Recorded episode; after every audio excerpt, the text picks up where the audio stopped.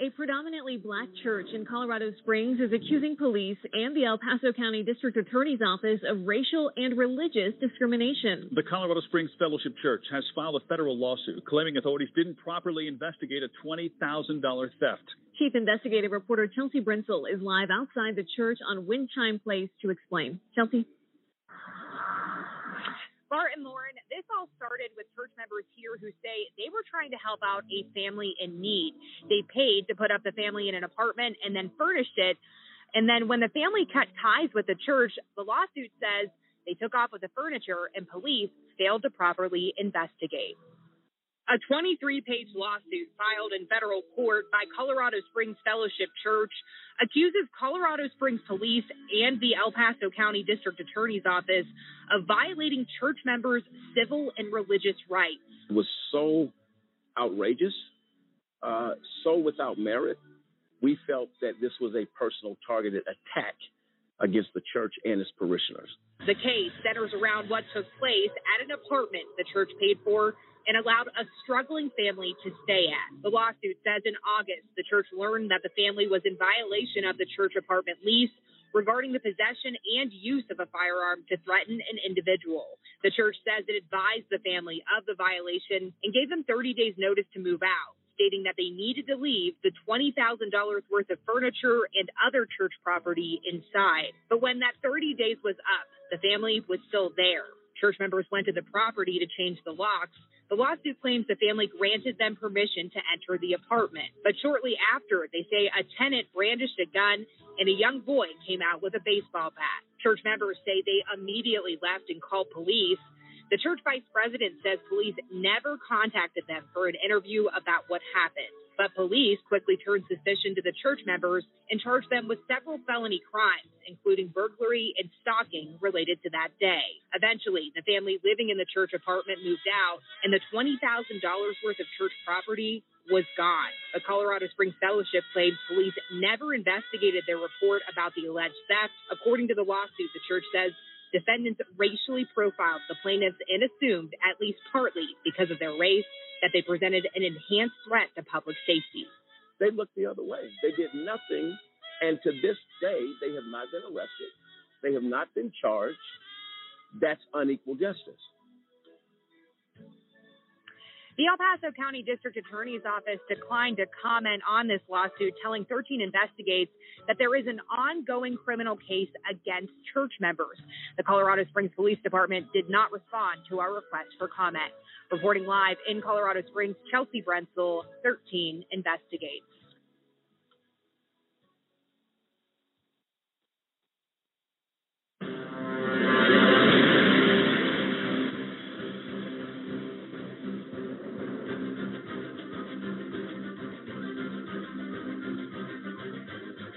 Ladies and gentlemen of America, this is AJC Radio where we bring the message of justice all around the world. Tonight, Nick and Arnisha Gainer, criminals without question, abuse of the system, and supported by a corrupt detective in CSPD, the Colorado Springs Police Department, Brian Corrado. What causes an entire department to hide behind corruption and allow those who have threatened, who've made who've made threats really with an actual loaded gun to someone in the community. He's at large, Nick Gainer, his wife and accomplice of violence. We deal with it tonight on AJC Radio. Folks, hang on to your seat. We take off right now.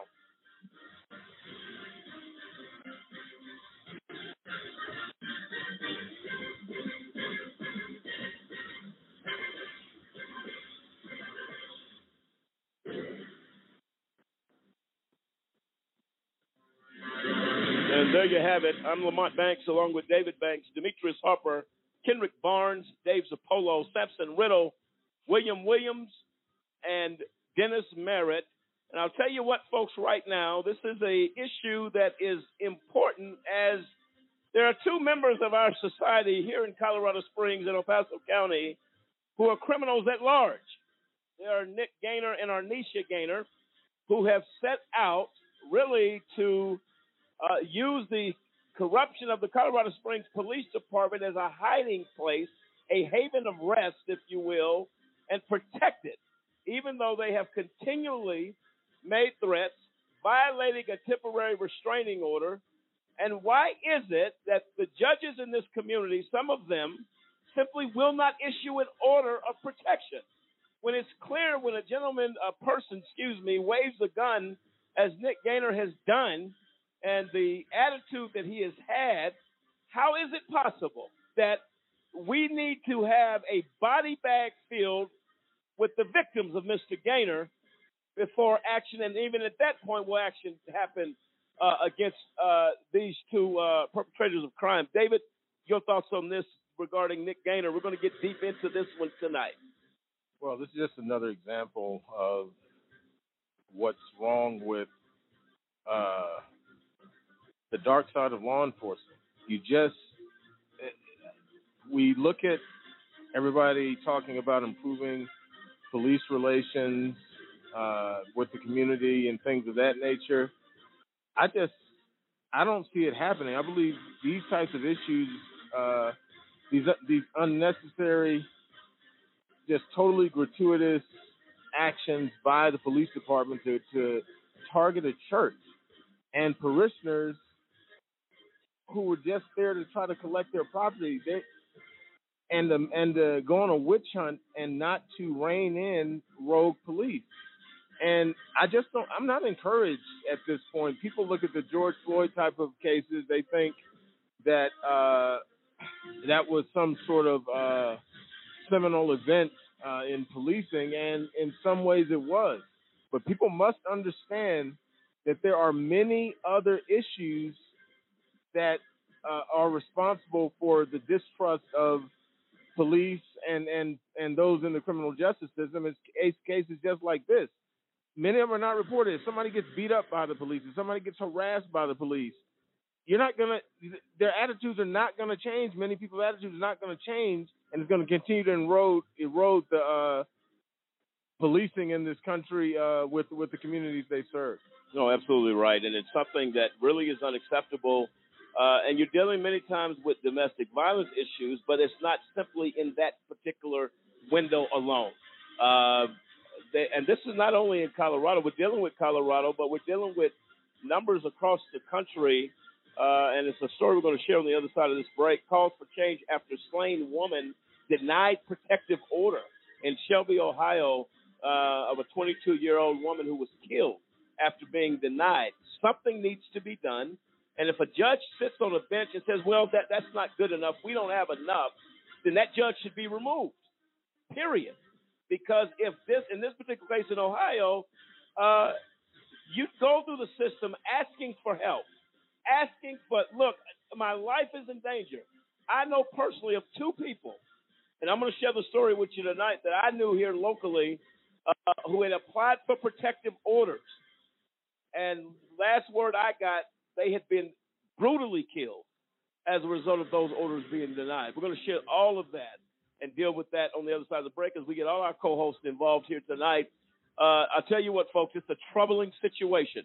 It is troubling to the point where is the value of human life as judges casually go through their day and simply deny, deny a protective order when someone is telling you they fear for their life, as if for some reason uh, these ladies and whoever's involved, victims, are just making stuff up, going to a courthouse, and it's it's proven that we've become callous within the system.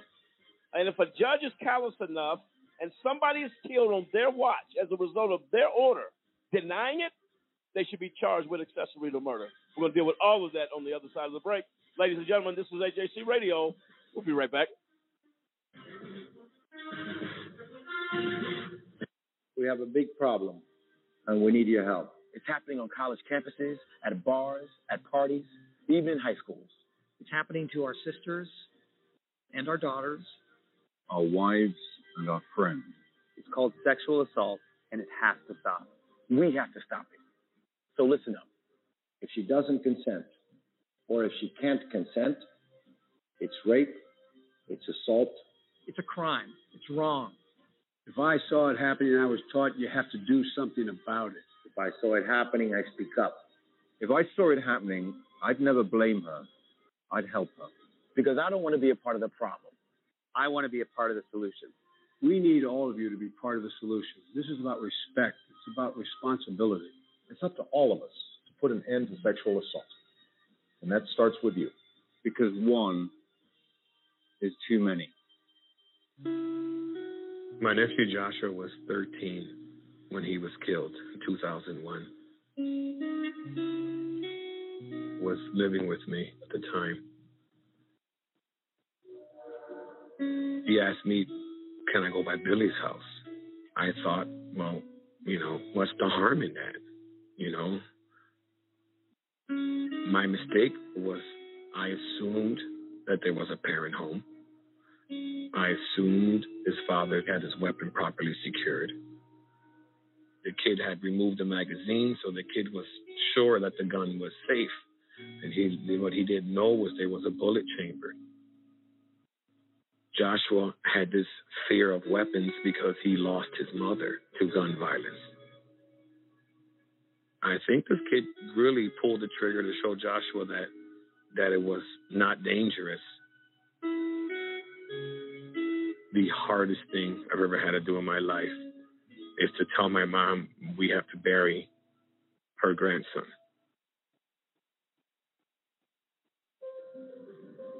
The pain was so great. We just wanted to do something positive and we also wanted to try to prevent families from experiencing the same pain that this put my family through. With again working with the End Family Fire campaign. Mm-hmm. Family Fire is the accidental shooting of a family member with a weapon that was improperly secured, improperly stored.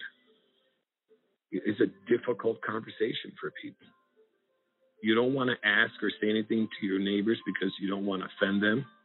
But there are important things we should know. Where are they going when they play? what is the environment of that home? We have to understand that children are inquisitive, they're curious. And there's not one corner of the house that they haven't gone through. If you're a gun owner, you have to make sure your weapon is inaccessible. It will save the family from the pain and the trauma that my family's put through. Because once that happens, it's forever. And if I could prevent one family from experiencing that, then his life will have some purpose. For a kid whose mom or dad is in prison, life is tough. Now, add a wrongful conviction to that, life just got a little bit tougher. Trying to explain to friends why mom or dad is not at the school play or at the ball game is something that no kid should he ever be faced with. Especially if mom or dad is innocent. Ladies and gentlemen, get involved today to stop the epidemic of wrongful convictions by remembering a just cause with a monthly, annual, or one time donation. You can help in the fight against wrongful convictions. Call a just cause today. 1 855 529 4252. We seek justice for the children as they go to bed at night and mom's not there, dad's not in the other room to make them feel safe. Not because dad or mom did anything wrong, because justice could not be found. Join us for the children, for they truly are our future.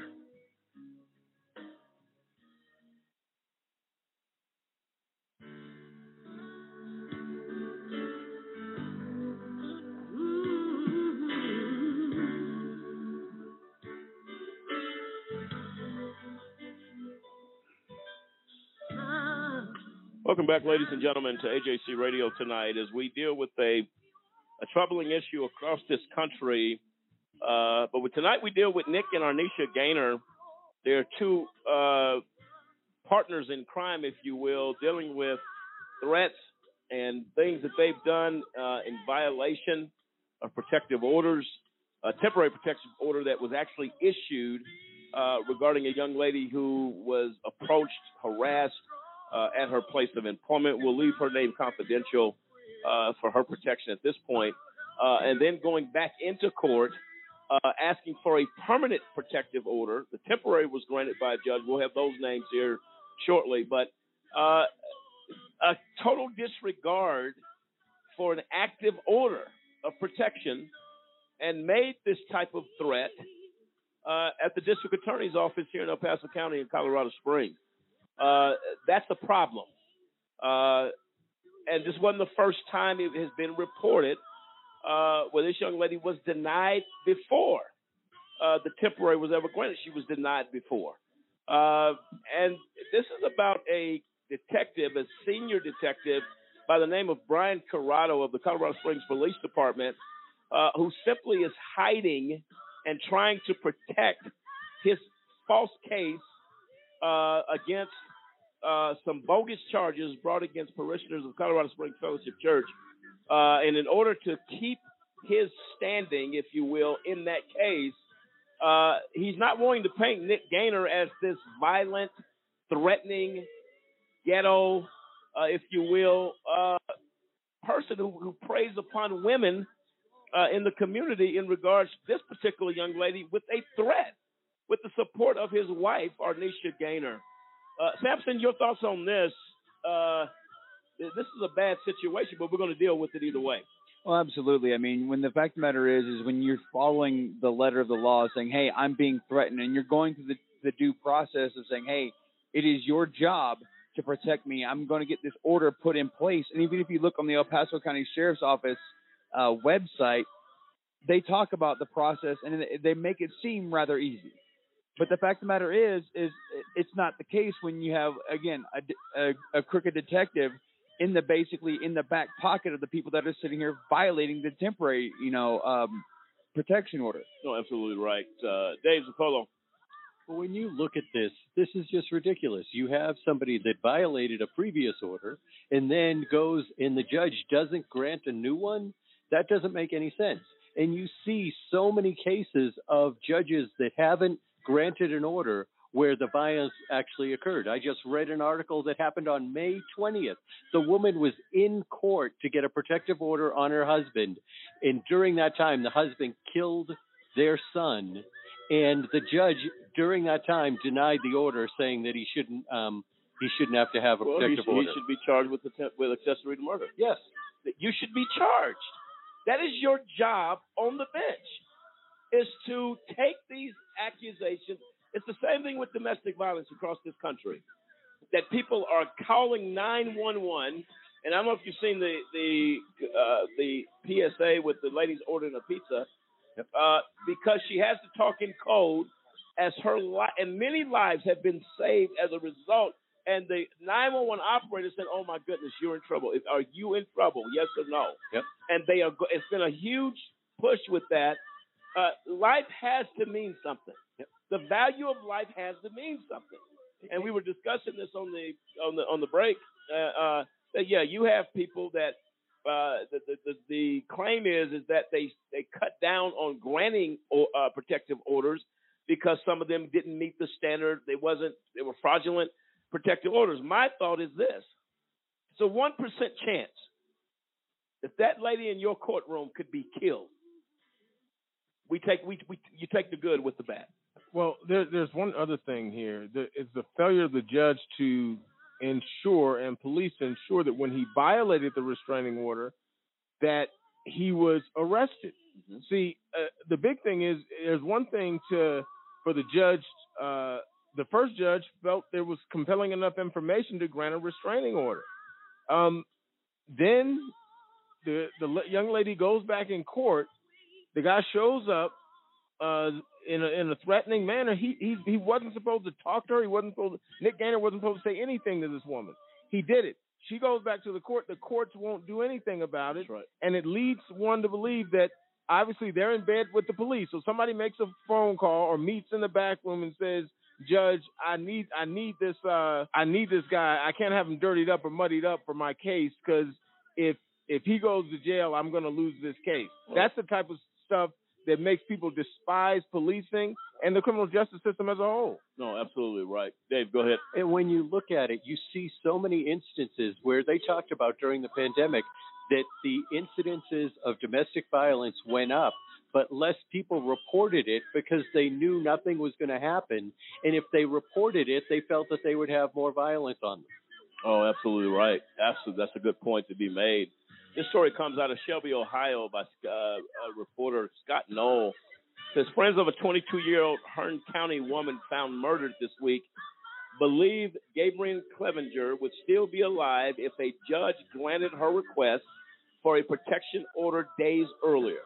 Had she had that piece of paper the day he came to the door, she would have felt confident calling the police, knowing that he's breaking the law, says Lisa Davis, a friend who said Clevenger moved into her Shelby home two months ago, wanting to escape her troubled marriage. The judge denied Clevenger's request, finding she failed to prove by preponderance of evidence that Blair committed domestic violence against her or her family members since he did not sexually or physically abuse Clevenger. No one should have to be hit, should ever have to experience that, get to that point before you get a piece of paper, said Davis, who stated she was a domestic violence survivor. In a statement, Richland County Domestic Relations Judge Heather Cockley wrote, The court is deeply heartbroken to hear of the passing of Gabriel Clevenger. The magistrate assigned to this case has extensive experience in cases dealing with domestic violence and working as a prosecutor and an advocate for victims of domestic violence. The magistrate assigned to hear this case is responsible for applying the facts as presented to the law and found that domestic violence had not been proven by a preponderance of evidence, preponderance of evidence, excuse me. And she said she doesn't blame the judge for the decision, but believes the court failed to protect her friend. Well, you can't have it both ways. You're going to say, well, this guy has, this judge is experienced with domestic violence. He's a true advocate. Someone's in a body bag because you didn't do your job. You can say whatever you want to say and say, well, this doesn't line exactly up with the law. A woman came to you crying for help. She came. And because you don't have you don't have evidence many times because these victims are scared to death. So they relocate. They go somewhere. Let's get some get away from this this nut job who's threatening to kill me because I don't want to be with him anymore. All types of scenarios are in place with that. William, your thoughts? You know, it takes me back to a couple shows ago. We were talking about discretion.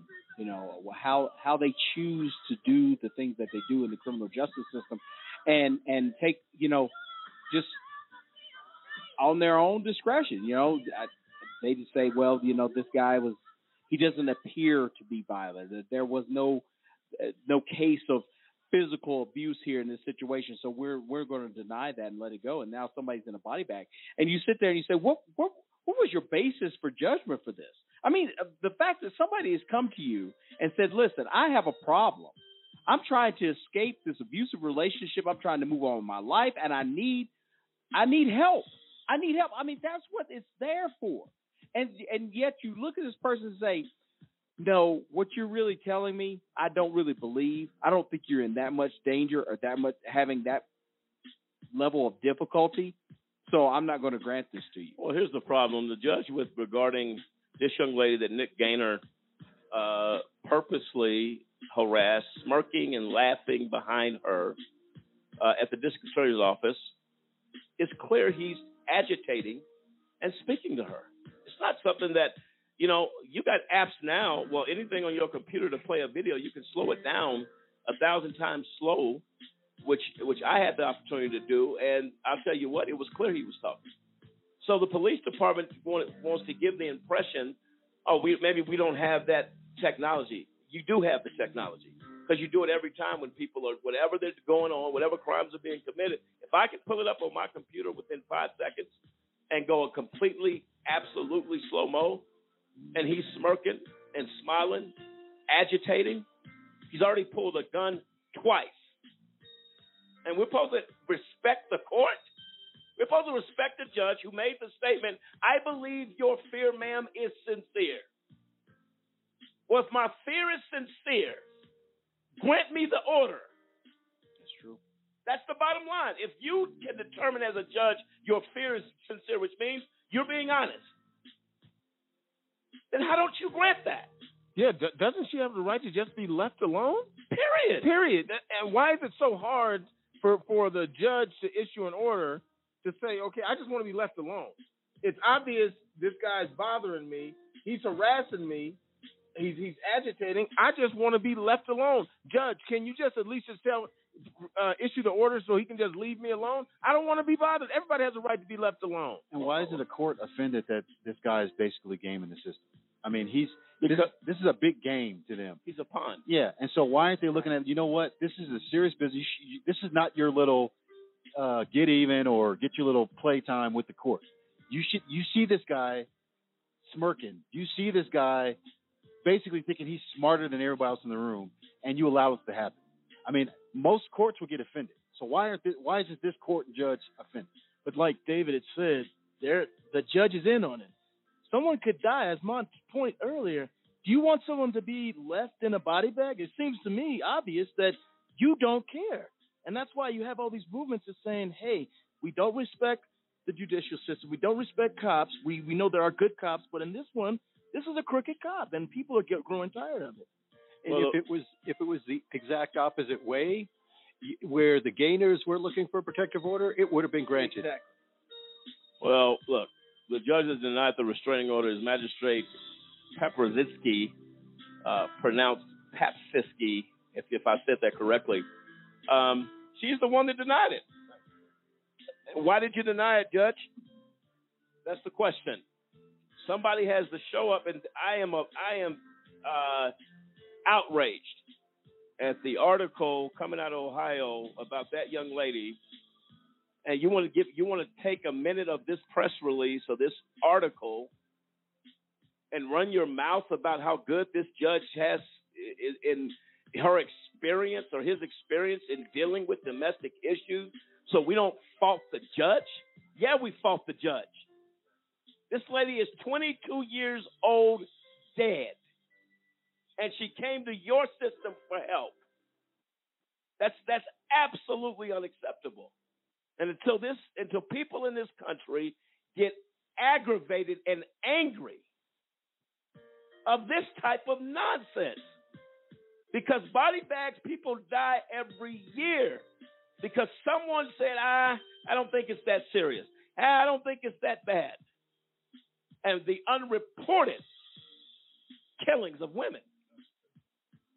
Don't even go to the reporting of women dying fearful sometimes single parents scared to death with their kids, as Dave's story uh, uh, pointed to. She's in court begging for help, denied, while her son or daughter is getting murdered by this same perpetrator. You've got to be kidding me. And Nick Gainer walks around like he just is the law. He's garbage. Prey upon women, you're trash. That's what you are. Go ahead, William. You know, as as you were talking, I was sitting there thinking, now if you change this and you say a 22 year old woman checks into a, ER and has an emergency surgery, she dies on a table through a botched procedure. That's a malpractice. That is getting ready to happen. In this case, this happens. This woman dies, and the judge has no accountability. And it's it's sad. I mean, the judge can just rule, and there's no accountability. And we've been saying that forever. Accountability at the bench. They can make a ruling. It costs somebody their life, and they just go on. They Well- go on. They, tomorrow's a new day. Well, we're going to deal with it. Uh, joining the conversation now, folks, uh, Regina Givens. Uh, she's co-host of House of X podcaster. Uh, her story is compelling. I'm going to let her tell the story versus myself. Uh, our team reached out to her, and she has something to say. Uh, Regina, are you with us? I'm here. Thank you so much for joining us tonight. Uh, we thank you for uh, taking some moments out of your evening to join this very, very important dialogue that we're having. I'm not sure how much of the show that you've heard thus far, but uh, temperature's hot here on this issue, uh, dealing with people uh, dying needlessly because people will not do their job. Uh, thank you. I'll give Right. you the floor to introduce yourself, and we'll go into this dialogue with you. Okay? Sure. Um, well, as you heard, I'm um, a co-host of the House of X podcast. I'm a mother myself. I have three wonderful children. Actually, um, just became a grandmother recently, and um, you know, we've had a situation with my family where um, my parents have been married for over 30 years, and my dad passed away from lung cancer in 2015. And um, after he passed away, of course, my mom she started to get a little bit lonely, so she started looking for love again, and she thought she found it. Uh, she had a, a boyfriend who was wining and dining her, bringing her flowers, you know, flattering her and telling her how beautiful she was. And from there, he progressed to denigrating her and calling her a whore and a and accusing her of sleeping with my husband, who we don't even live in the same state. Um, he threatened to kill my five year old nephew, and he said he would frame her for it. He told her if um, she tried to break up with him or if she tried to leave him, he would stalk her. He would put cameras around her house, and he would always know what she was doing. Eventually, it got to the point where he had terrorized her to the point that she agreed to move in with him if he would leave us alone. He did threaten to burn down my house and harm my children. Um, and at some point, you know, she ran away from him several times because he he continued to threaten her. The police were called multiple times.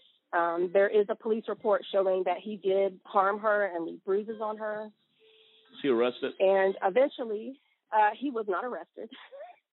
he was never So arrested. He actually he used to be a police officer, uh, as I understand it, or he was involved in uh the correction system previously. Um, and he was given a lot of latitude by law enforcement um, doing some of the things that he was doing. Let me ask you a question. So, so I have this right very quickly into your uh, information given. This guy, they have a report that he physically harmed this young lady, correct? Yes. Yet without any charges being brought up on, on him for for the first assault. Correct. So, go ahead, continue your story. We'll we'll get into that momentarily. Go ahead and continue. Sure. Um, the um, the threats against my nephew were documented. My nephew was five years old at the time. Um, eventually, my mom realized she was not going to be able to to escape what he was doing and saying to her and the threats that he was making. They just they continued and they continued escalating. Um, he took pictures of us that she had in her possession and he put them on a gun stand and he shot all the pictures and he told her that's what he was going to do to us. So And this is your mother, correct? This this is my mother. Yes, sir. Okay. All right. And um she tried to leave again and he took her phone, which was a pattern. He I can't tell you how many phone numbers she had over a six to twelve month period because he would break her phone anytime she tried to call for help. And then he would get her a new phone when she agreed she would not call for help. So he had taken her phone and hidden it from her so she couldn't call anybody. And this was in a fairly rural area. There were no neighbors within five miles. Um, as I understand it, the closest neighbor might have been 10 or 15 miles away. Um, it was in swampland. There were alligators out there, so it was not a safe place to try to run away at night. And nobody could hear her if she called for help. Literally could not scream for help because nobody would hear. So for two days, they argued and argued, and she just kept telling him, I just want to go home to my children. I just, you know, I don't want to be here anymore. I want to leave. And he would not let her. And this culminated in his death. And then she was arrested for first degree murder. So ultimately, he ended up dying at her hand Correct. in self defense without question. Correct. And she's in prison. How long has she been in prison now? Um, she was just convicted two weeks ago, and she's expected to serve a 20 year sentence. So, oh, let me say to you real quick, uh, Regina, I'm so sorry uh, for what you, you and your family have been through. Uh, it's heartbreaking. Uh, but here's the problem I have with the system. You got an ex cop ex law enforcement, whatever you want to put title on this guy, when you act to defend yourself, how do you end up in prison for 20 years? And she reached out multiple times for help. The same thing we're talking about tonight. Constantly trying to get help. Did she ever uh, seek a restraining order against this guy? She did not, and part of that is because um, we had a dispute with someone else. Um, I personally did, and my my experience was very negative. They said we did not have enough evidence to um, be approved for a restraining order because it was just our words against theirs. but I mean, these people are not really doing this stuff in public.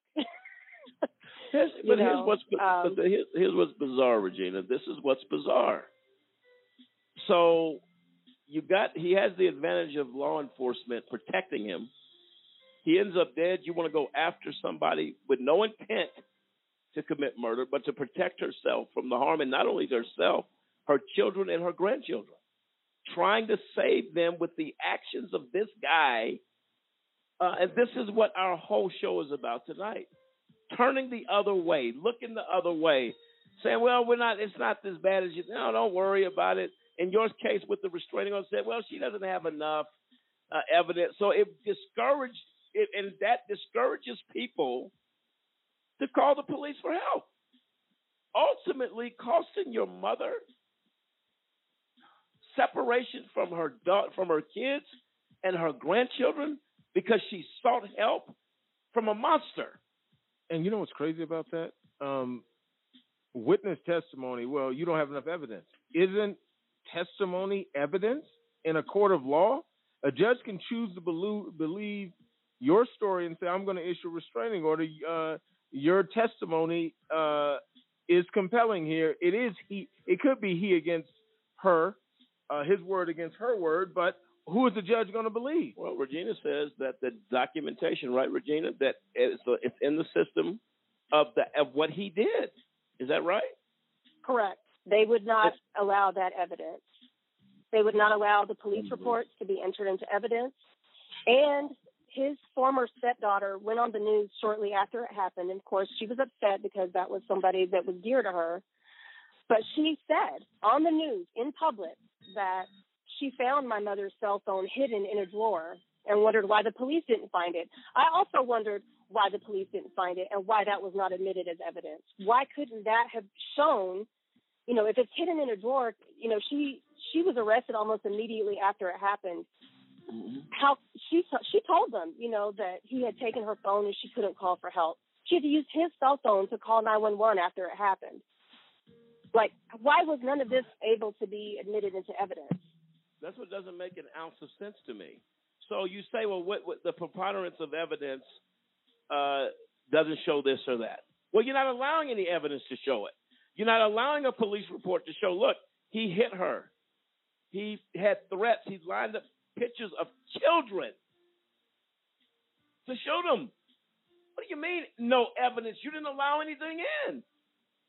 That is as and bizarre. her doctor her doctor witnessed him threatening her and they would not allow the doctor to testify either like there's there was a lot of of stuff that they did not allow because they said it didn't relate to what happened that day and they didn't have evidence that he held her against her will that was just her word So her word doesn't matter that she's scared to death. You got a daughter who can testify of all the bizarre behavior. You have a, a her doctor that could call and say, "Look, uh, this is happening." Uh, she fears for her life. People that observed her behavior, uh, phone being taken against her. That's as equal as kidnapping.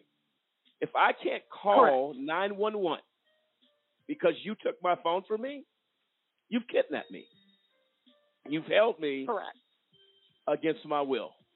And on, and on top of that, we, I mean, she said you had the documented cases of like the the health and welfare checks where like the woman had bruises, but they won't admit that as as evidence of a, of abuse, domestic violence, everything like that.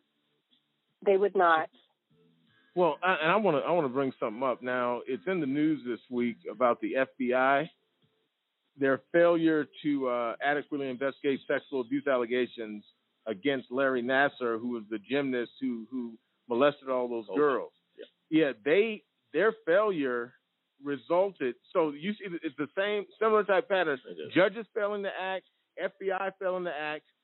Seventy more girls were molested and sexually assaulted because the FBI failed to act. In this case, uh, now this lady's continue uh, uh, uh, continue to be harassed, uh, threatened. The judge and them re- refuse to act. Then, when she has to defend herself, she gets sent to prison. So, it, it, obviously, it's, it's a more uh, widespread problem in policing that they're just selected. Well, it's just like they're out there playing. They're not out there to, enforce the law. They're just out there to well, we're going to pick and choose uh, who we want to enforce the law with. This is this is my man over here, my former law enforcement uh, buddy. Uh, we're not going to enforce any law on him. Uh, the this black guy over here, we're going to go ahead and go after him. Or uh, uh, it's just always something. It seems like that these judges, exercising discretion, refuse to to to equally enforce the law on a regular basis. No, no. Uh, without question, this is this is something that is absolutely unacceptable. And Regina, how you have your sanity right now after going through such a time, uh, I can imagine your heartbreak with your mother. What is, if you can share a little bit of what her mindset is right now? You want to lock this lady up when you failed to help her when she came to you for help? My mother Came is 62 years old, so if she has to spend 20 years, she might not come out alive. That's And that's the hardest part for us. yes. And where's the Me Too? and they would not consider right they would not consider any lesser charges um, they did downgrade it from first degree to second degree but that's still that's still 20 years um, and they could have given her six they had the option to To give her And six years. Correct An option to give her nothing. They should have, you know what they should have done? And the district attorney who prosecuted this case, um, the district attorney who prosecuted this case should be barred from practicing law, period.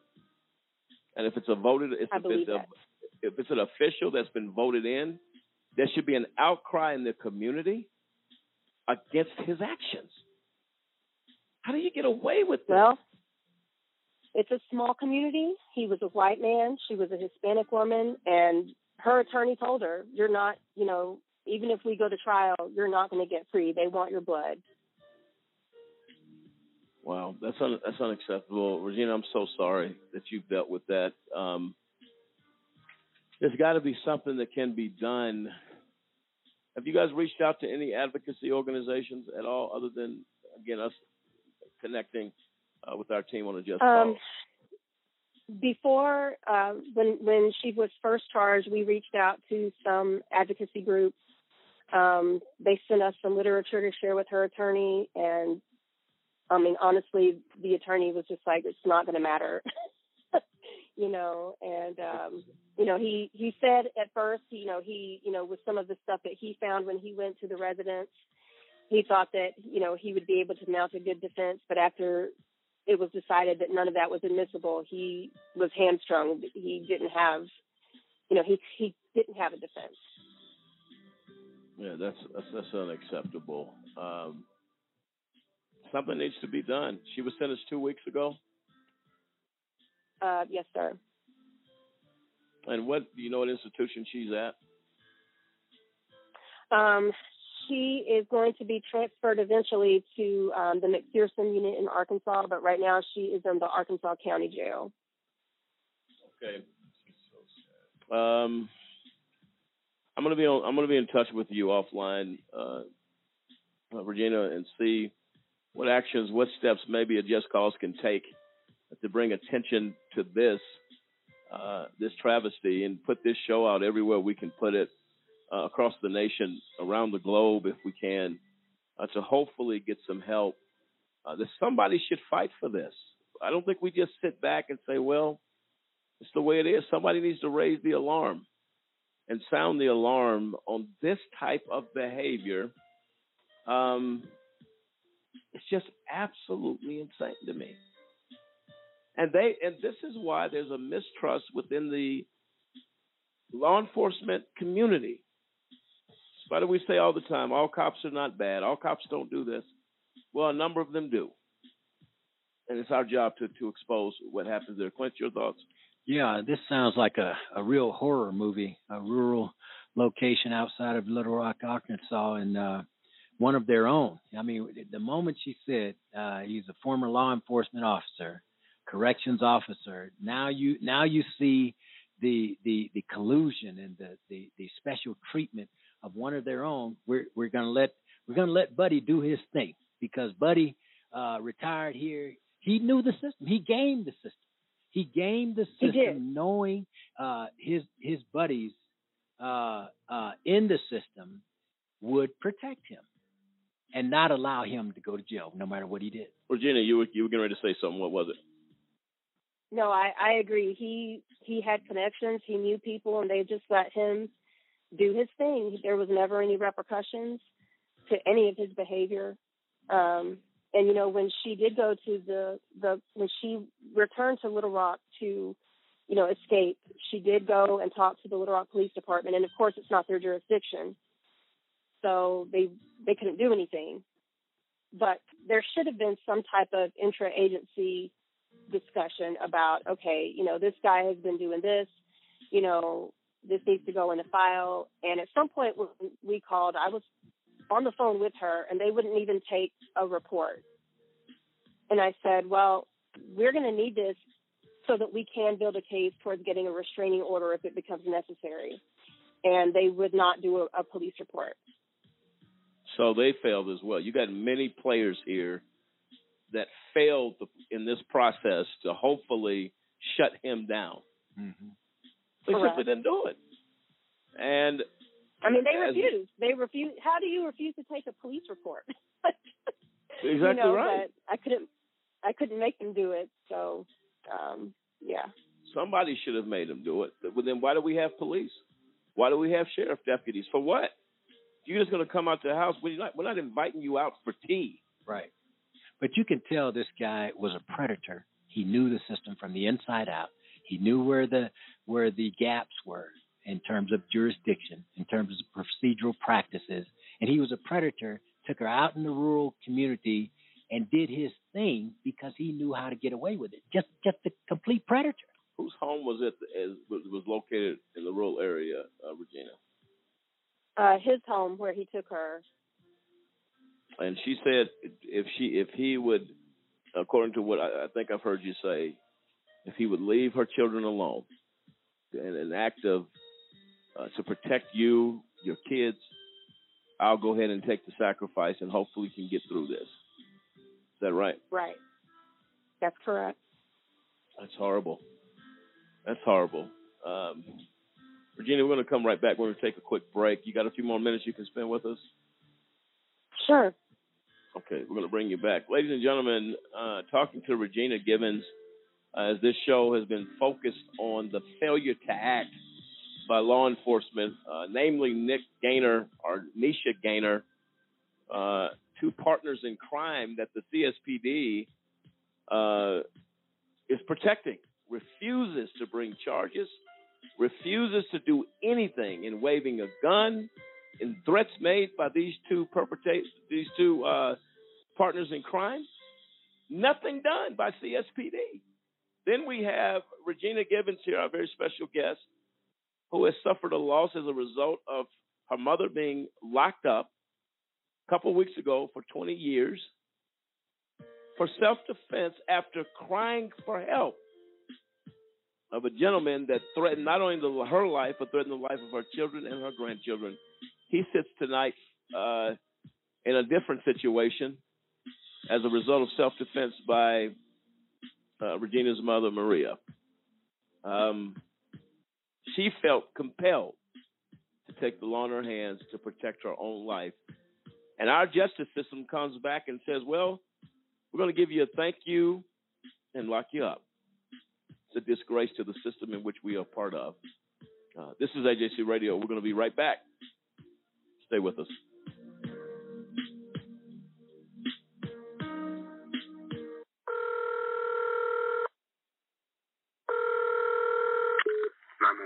Operator 901, where's the emergency? 127 Brynmere. Okay, what's going on there? I'd like to order a pizza for delivery. Ma'am, you've reached 911. This is an emergency line. Uh, large with half pepperoni, half mushroom. Um, you know you've called 911. This is an emergency Do you line. know how long it'll be? Okay, ma'am, is everything okay over there? Do you have an emergency or not? Yes. And you're unable to talk because... Right, right. Is there someone in the room with you? Just say yes or no. Yes. Okay, um, it looks like I have an officer about a mile from your location. Are there any weapons in your house? No. Can you stay on the phone with me? No. Uh, see you soon. Thank you. Do you know anyone who's been sent to prison who's innocent? The United States is experiencing record numbers of exonerations in cases where people were wrongfully convicted of crimes they did not commit. If you believe that no one should be sent to prison for crimes they didn't commit, there is something that you can do today. By remembering a just cause with a monthly, annual, or one time donation, you can help in the fight against wrongful convictions.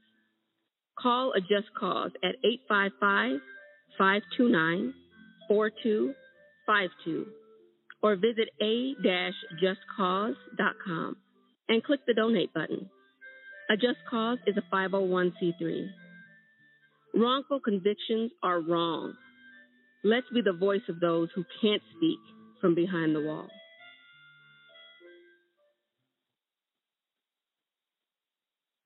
Because I'm 16, I can't drive at night. Because I'm 16, I can't work past 10 o'clock on a school night. Because I'm 16, I can't get a cell phone contract without my parents. Because I'm 16, I can't get a flu shot without my mother's consent. At 16, I'm not old enough to watch an R-rated movie alone. Because I'm 16, I can't buy a lottery ticket. I can't vote. I can't drink. I can't smoke. I can't join the military. Because I'm 16, I can't sit on a jury, but I can be tried as an adult. I can get a lifetime criminal record.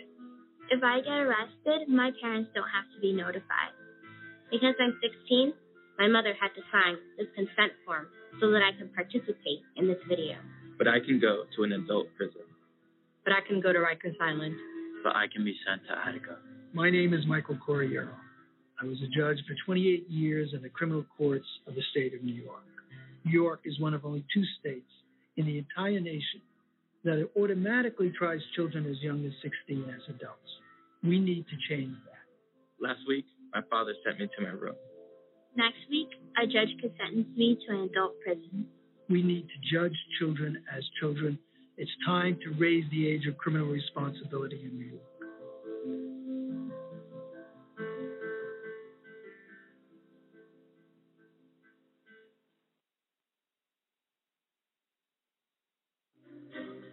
50 white guys. Here are 50 black guys. Here's how many white guys can expect to go to prison in their lifetime. The chances amount to 1 out of 17. Now here's how many black guys can expect the same thing. The chances are 1 out of 3. Why? Lots of reasons. It's complicated, but one thing is clear there's racial bias at every level of the criminal justice system. When blacks and whites commit the same kind of crimes, blacks are more likely to be arrested. Once arrested, they're more likely to be convicted. Once convicted, they're more likely to serve longer sentences. Look at the numbers in America's so called war on drugs. About 14% of American drug users are black, as are about a quarter of drug sellers. Yet blacks are 34% of the people arrested for drug crimes. And those convicted of drug crimes, 46% are black. By the time we factor in sentencing, there are actually more black drug offenders than white ones in state prisons and in federal prisons. In the end, the incarceration rate for drug crimes is 10 times higher for blacks than it is for whites. These are the facts. Racial disparity in America's war on drugs is one big reason that one out of three black men can expect to go to prison in their lifetime.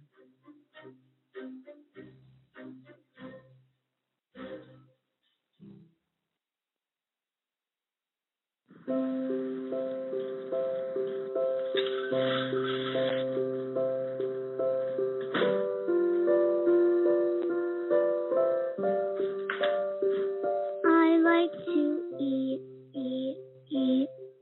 apples and bananas. I want to eat, eat, eat apples and bananas. I need to eat, eat, eat apples and bananas. Why can't I eat, eat, eat apples and bananas?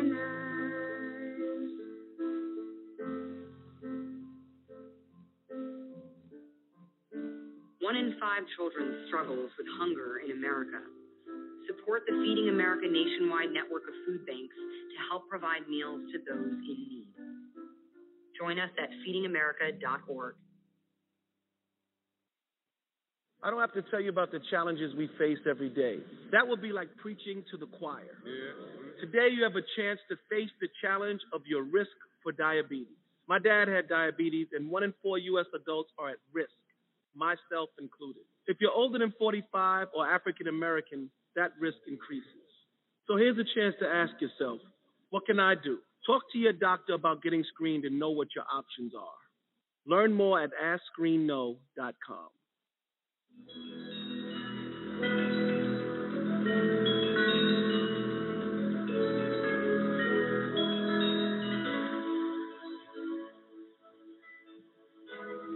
Welcome back, ladies and gentlemen, to AJC Radio tonight. This show is probably one of the most heart wrenching shows we've done. Regina Gibbons, the daughter of a mother who's been sentenced to 20 years in prison for defending herself in a situation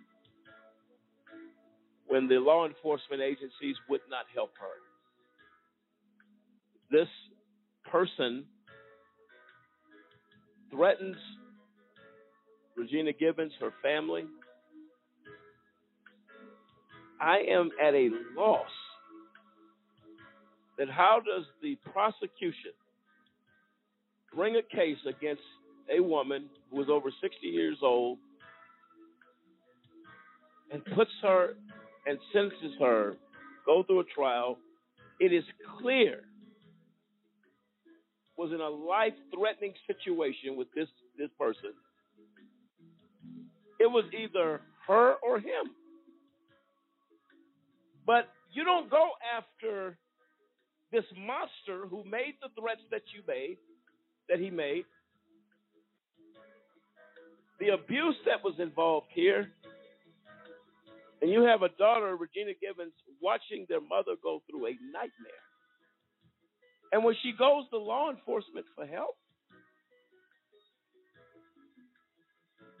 none is given. I cannot tell you how heart wrenching that is.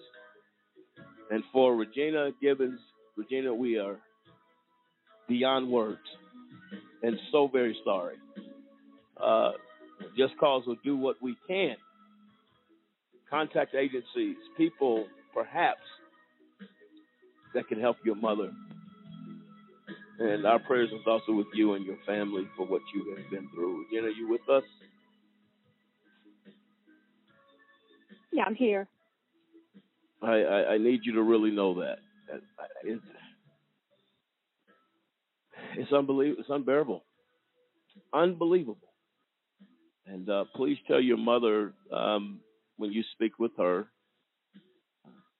There's an organization by the name of a Just Cause that we're going to do whatever we can within our power to make this story known to people around the globe, and hopefully somebody will say we need to do something for this woman. I don't care what anybody else has said or, or what their thoughts are. I can tell you it can only speak for a Just Cause organization. I need you to really know that, okay? Thank you. Um, says here, I know we talked briefly. Uh, we're going to bring an attorney in on this real quick, uh, Regina.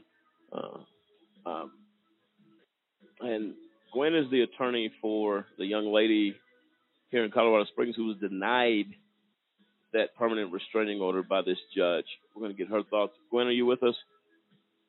Yes. Uh, um, can you hear me? Yep. We got. We can hear Hi. you, and we And we got Regina Givens on the line as well. We've been talking about her story. Um, so, Gwen, tell us a little bit. We talked about the young lady who has been harassed and, if anything, stalked by Nick Gainer at her place of Yes. employment. Uh, has no regard for any type of temporary restraining order. He's laughing on a videotape that uh, the young lady is at a location filing the complaint. He's smirking, intimidating. He's trash. He's Preying upon the fears of this young lady.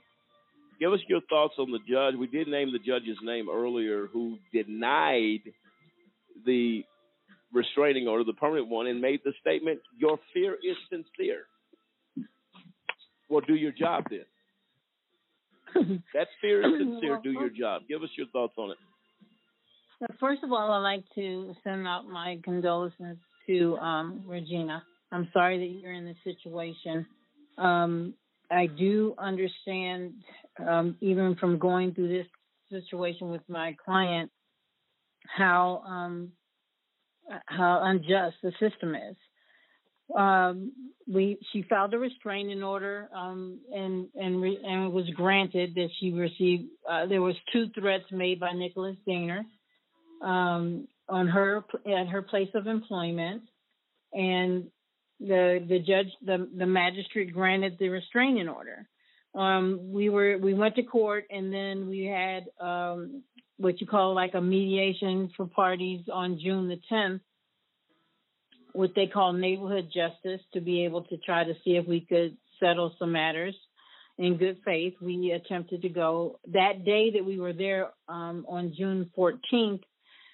When we are when I arrived after we went, I went upstairs. Mrs. Um, Mrs. Jenkins um, had informed me that Nicholas Gainer had threatened her and intimidated her at the entry. And so I immediately, after we got downstairs, reported it to the guard and also to an investigator at the district attorney's office. During that, at that time, the district attorney investigator, Mrs. Colvin, directed me to, you know, make a report to the police department immediately and she also was able to capture the circumstance uh, the incidents on video. And she informed me that she would be able to release that that to us. So we contacted the police department right then.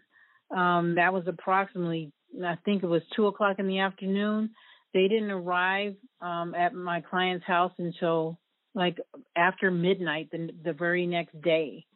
And she she explained to me as, as I heard in your story, um, they they did take an initial report, but it was basically, you know, it wasn't really uh, how I could say uh, pursued.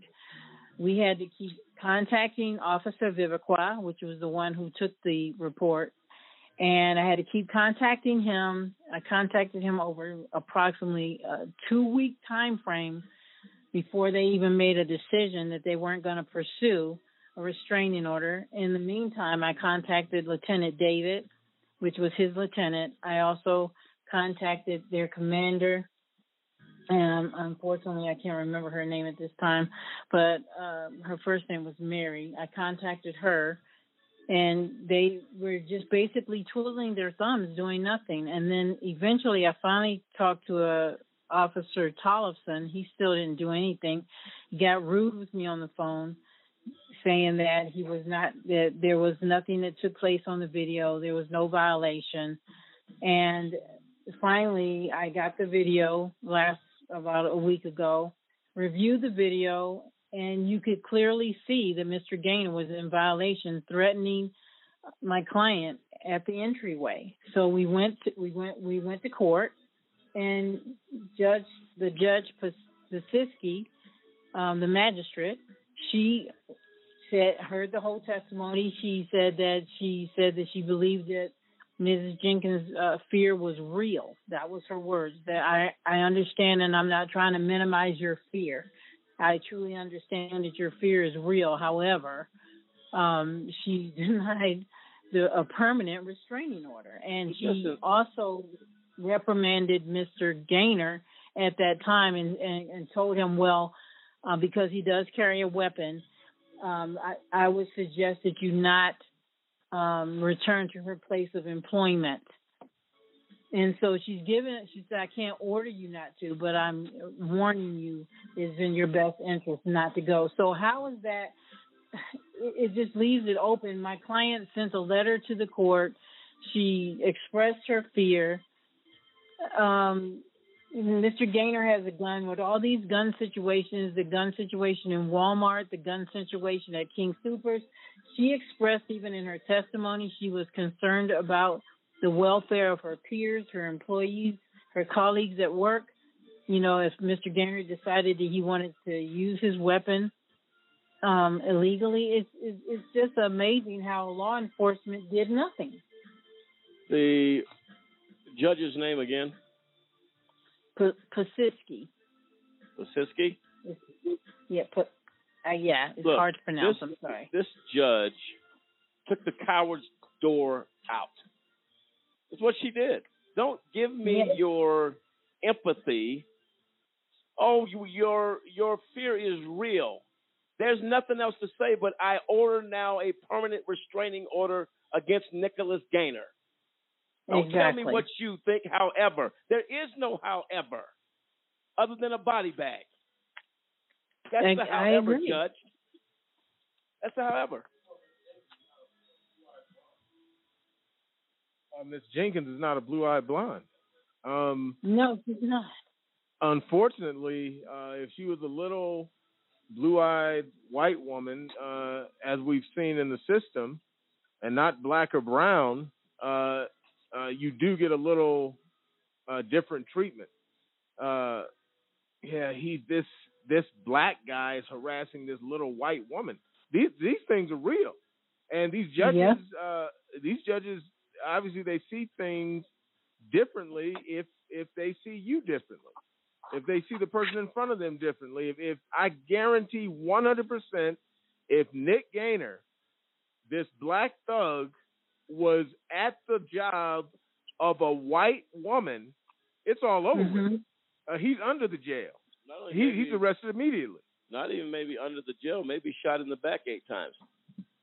Yeah, I mean, and then just- I just want to add too that she did. The magistrate even noted that Mrs. Jenkins, my client, was credible in her testimony. So All of that, and you deny her. Exactly. And and uh, Maria, um, I mean uh, Virginia, I'm sorry. When you hear this, how similar it is to it seems similar to me as far as the failure to act by law enforcement, right down the same lines that that your mom suffered as a result of of the uh, of the asking for help. It sounds very familiar, doesn't it? Yes, it does. And you know, if my mom had been young and pretty and white, she would not be where she is right now. Wow. And that's the reality we live in. Nobody wants to have that conversation. Well, we, this, you know, it's not that. You know, we protect the system.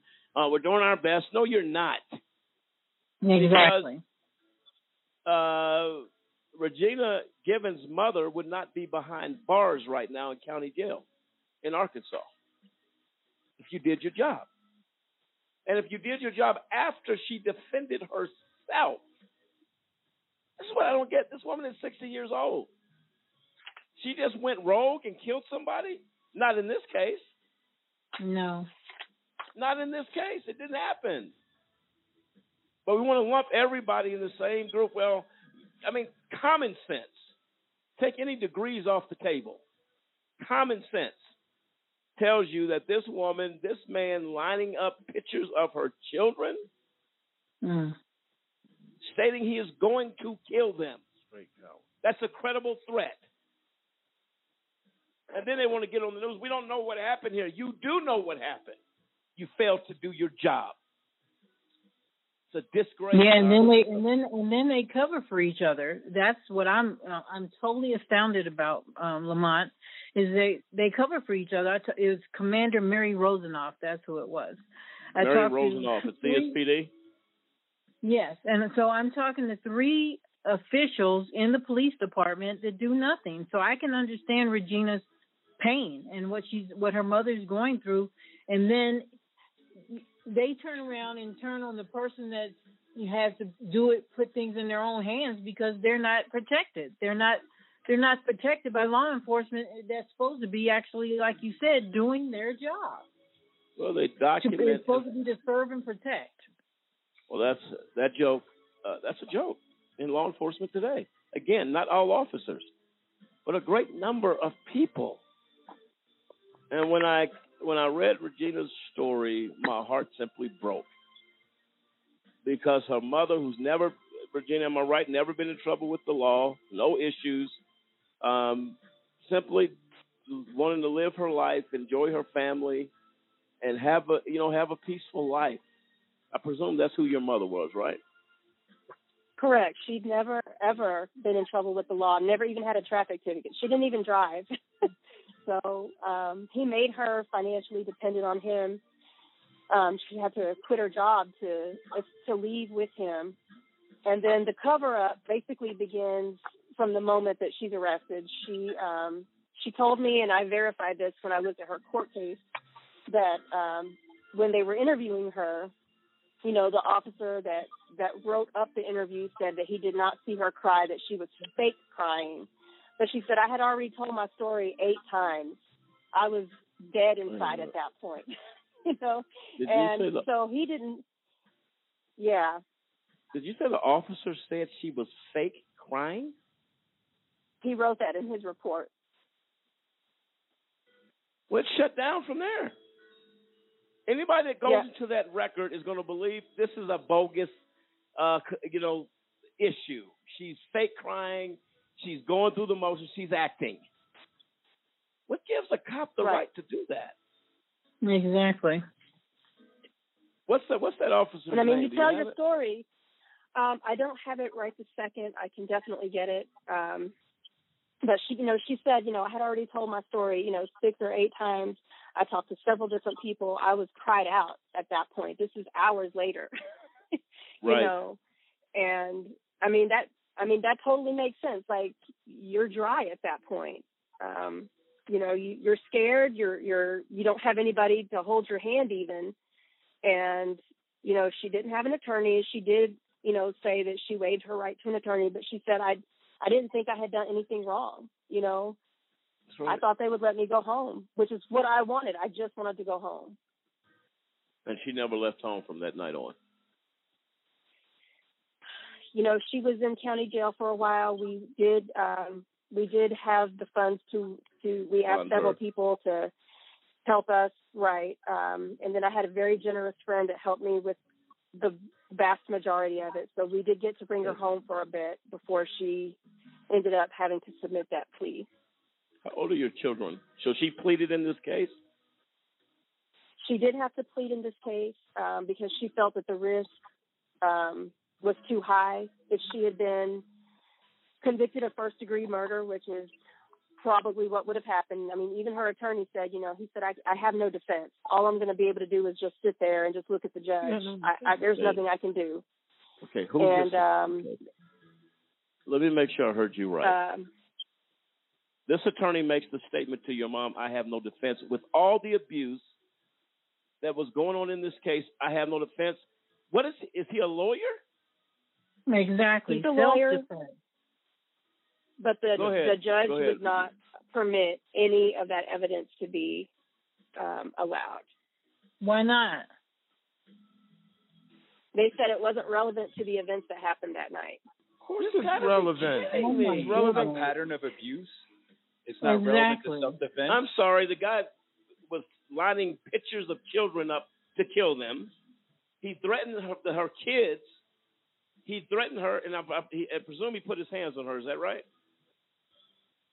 Um, that they did not document that. The only thing they documented was that at some point that they did see bruises on her, So we just kind of ran knew what to into a. leave out. Yep, yep. It- it- listen, a psychopath on this level, he's putting his hands on her. Okay, Yeah. where did the bruises come from, cop? This 60 year old woman just ran into a fence, decided to throw herself on the ground, and she has bruises. We have bruises on this body. all the, all the police reports. Was was uh, Regina? Was this a public defender? It was a public defender. It's, it's a Unbelievable. disgrace. It's a disgrace was in the legal system. Oh, I don't have a defense. Uh, your mom's name is Maria, right? Correct. I don't have a defense, Maria. Just go ahead and plead out. He should be barred and never should be allowed to practice law again. What do you call yourself a lawyer for? I'm I'm overwhelmed right now. And we see cases like this all the time, but when you hear it, it's always new. You know why it feels new every time? Because it is a disgrace in our system. I don't have a defense for you. What are you doing? What are you doing here? I agree. That's it, as an attorney that that is extremely disgraceful. There's self defense. There and somebody had mentioned there's a pattern of abuse. I can't even believe a judge would not allow that in in this type of case. That's That's a question, Regina. Let me ask you a question real quick because it is a new sentence or agreement, plea. Uh, she's been sentenced already. Is that correct? Correct. All right. So, which means you have an option here, and Gwen, you can uh, you can speak to this. Uh, you have an option of a 35C motion, at least is what they call it here in the state of Colorado, which is for ineffective counsel. Uh, Exactly. I, I, I would presume that's on the table, right, Gwen? Yeah, she can. She would have to withdraw her plea, um, and then and request a 35C. Oh, that's right, because they try to bar you from they try to bar you from doing that with a plea deal, right, Gwen? Yes. For post conviction relief. Yes. Oh boy. Well, listen, Regina, we're going to do our best to help you in any way that we can. Uh, the, the the ink is still warm on the paper, which means there may be an out here, and I'm not giving you false hope. I'm telling you whatever we can do as an advocacy organization, uh, we need to do our best to try to help you, mom. That's what we need to try to do. Um, maybe there's a way out here, Gwen. Uh, I mean, you're not going to know unless you exhaust it. Um, Was there was there was what was the sentence, Regina? Um, it was a 20 year sentence. Oh God, that's that's crazy. and she's 60. So you might as well say life. Right. All the She's cases- 62. She's 62. Correct. Um, Virginia, we're going to be in touch offline. I don't want to take too much more of your time. You've been a, a true hero today um, to share these things that happen, and this is your mom. Again, accept our sincere uh, uh, condolences. Uh, I don't usually use that word unless somebody has died, but the system is guilty of technically taking your mom's life. That's true. They should be held accountable for it. I don't have a defense. I am going to be in touch with you. We're going to get all the names we need.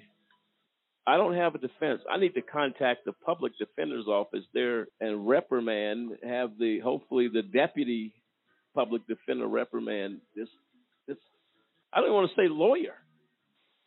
What is he? Gentleman. This he's not a gentleman. Well, you know, and he he said that um, the only reason that the uh, the prosecuting attorney didn't go for something lighter is because you know the abuser's family was pushing so hard, and I, I just don't understand it. I, I really, you know, I I believe in accountability for everyone, Yes. for ourselves. You know, I you know when I have somebody close to me that has passed away, I know when they're a bastard. You know, I know when Right. they're a bastard, and it, and it's and it's terrible. But you know, something bad happens, then I accept it. They should Right. have accepted. They saw what he did to their mother when he was married to their mother. That's and, right. Uh, you know, and they still push so hard. And um, you know, and I, I'm sorry that their loved one is dead, but honestly, throughout this whole situation, I, I kept praying. I said, Lord, you know, don't let it be her. Well, it wasn't. you know, Right. because she was Right. backed against the wall and she didn't have a choice. So Right. I, I that- really appreciate you all looking into this and, and having me on. I, I'm so grateful for you. You know, it, it's if just one person can hear this story and make a change for themselves, it will be worth it. Well, I can assure you it's more than one person listening to this show tonight. So we're going to do our very best to get the word out again uh, on your story. I am going to be speaking with you. Look, uh, we're going to do everything we can. That's all I can tell you. And hopefully uh, get some traction, some people hearing this show. Um, I think Gwen uh, is is concerned as well. Um, the attorney Yes, for the young lady that's dealing with this. We're going to do whatever we can. Uh, Regina, uh, talk to your mother. Tell her she has an organization called a Just Cause uh, out here making some movement. That is our hope uh, to do what we can, um, trying to find help here and, and something that can be done. Um, but we're going to be in touch. I promise you that. Thank you for taking time tonight with us. Uh, give your very best. I want to ask you real quick I want to be sensitive to your family. How are they hanging in there as a result of this? I'm sure not doing too well. Yeah, it's um it's been tough, uh, especially for my nephew who was very close to her. Um, he's having a really hard time, and you know he's already written three letters to her. you know, Oh, heaven. so um, we're just we're just trying to hang in there, and you know I will let her know, and you know I've told her this whole time, no matter what, you know we love you, and we're we're always in your corner. Um, Well, that's good. So I That's good. appreciate it. Thank you so well, thank much. you so much. Thank you, Regina. We'll be in All touch. right. Ladies and gentlemen, All right. Regina Gibbons. She is the co-host of House of X, podcaster, uh, suffered a huge injustice here that we are we talked about tonight uh, in our storyline, of course, being the gainers, but we say the gainers and then the um, the Gibbons injustice. I would have to name the show that. Um, uncomprehendable that we live in this country and things like this. Uh, and this is why people die every single day in this country because someone fails to do their job in law enforcement, from the bench, and in prosecutors' offices. And I'll tell you what, a Just Cause organization will continue to expose that corruption. We'll be right back. This is AJC Radio.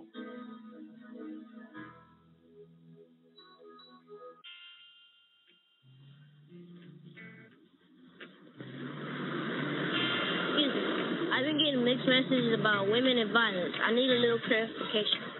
Uncle Bill, how am I supposed to grow up to respect women when I have such lousy role models?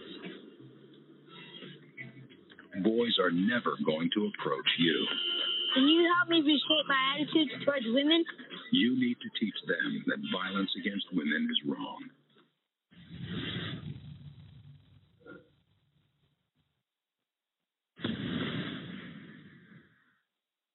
Did you know that over 1.5 million children in America have parents that are incarcerated?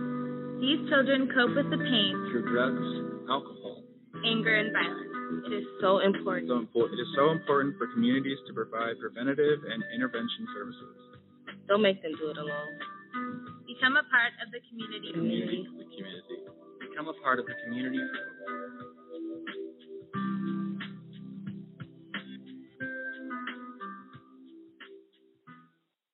Sergeant Michelle Garcia served meritoriously in Iraq and has the medals to prove it. Soon after leaving the Navy, Lieutenant Chris Scott found a job, a home, and started a family of his own. Foreman Richard Stokely took the skills he learned in Vietnam and put them to good use as a paramedic. But soon after leaving the military, each of these veterans fell on hard times and faced homelessness. Even after Michelle lost all her savings, even after Chris wasn't able to pay his mortgage, and even after Richard battled alcoholism for years, they each reached out for help when they needed it most. A simple phone call put them in touch with a trained professional from the Department of Veterans Affairs. That call got Michelle a place to stay until she could afford one of her own, put Chris in touch with employment assistance, and found Richard a substance abuse program. These veterans are success stories not only for how they were able to help others while serving their country, but for how they were able to let others help them. If you know of or are a veteran in need, make the call.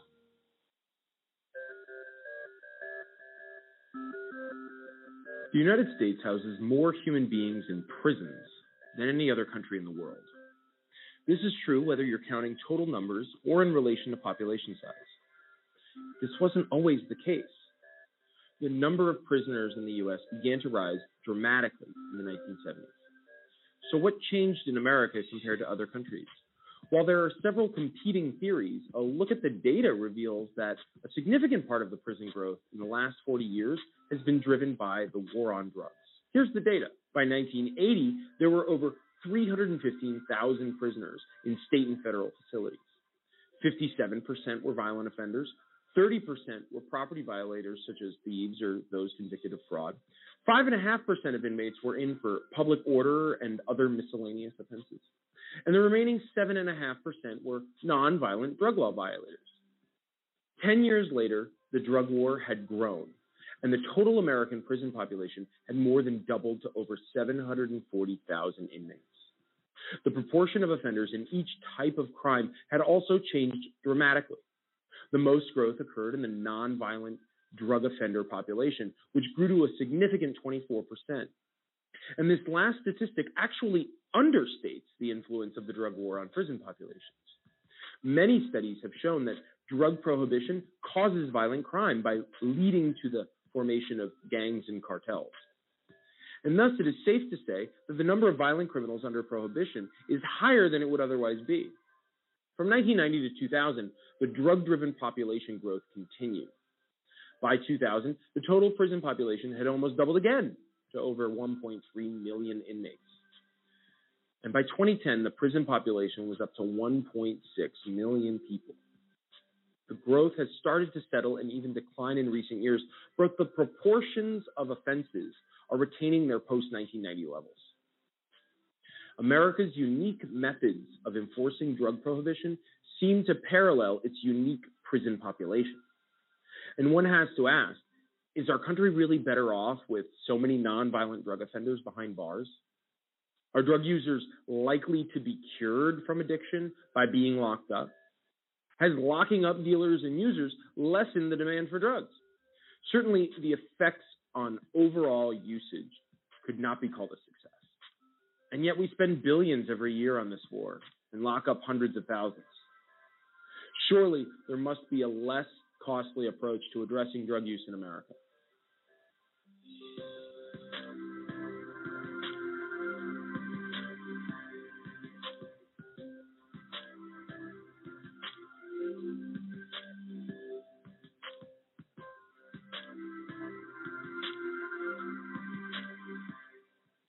Say goodbye to affordability and say hello to losing control. Discover Price Gougasol, the latest outrageously expensive drug from Big Pharma. It's impossible to afford and reverses the ability to pay other bills.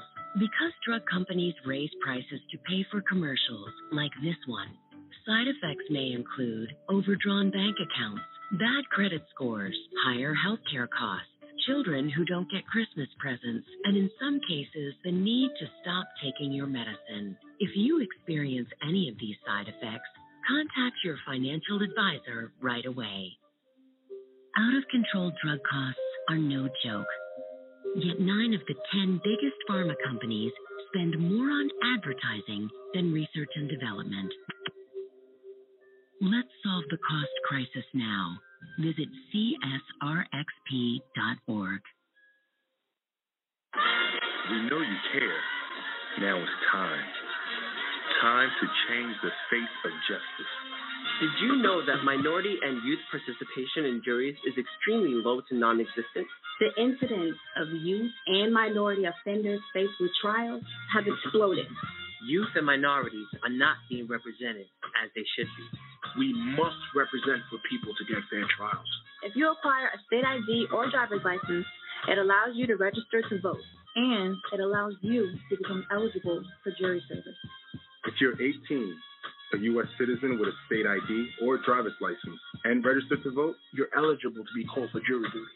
If called and selected, make it your duty to serve. We can't get justice without you. Change. Change. Change. Change the face of justice. Check your local county or state jury service website for further details.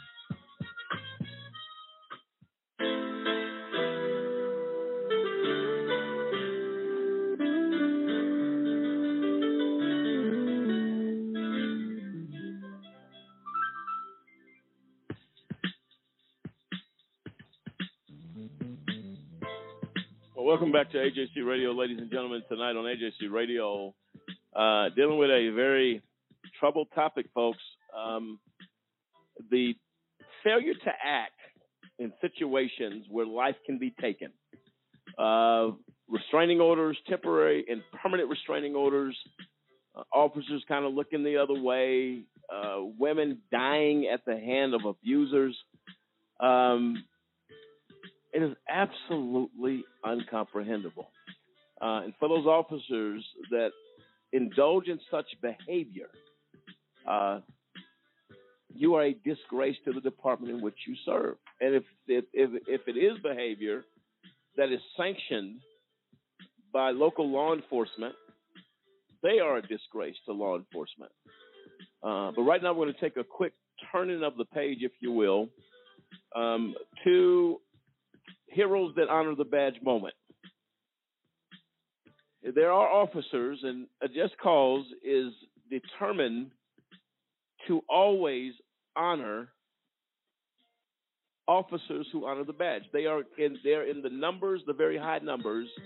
And this is our special segment that we added. Given what we're discussing tonight, it is important and very important that we remember the officers across this nation who go that extra step, who I believe are heroes that honor the badge segment.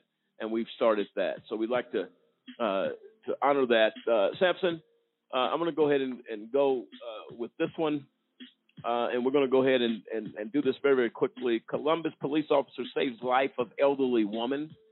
Uh, lucky is probably a Columbus woman's favorite word. It's how she feels, and it's who saved her life.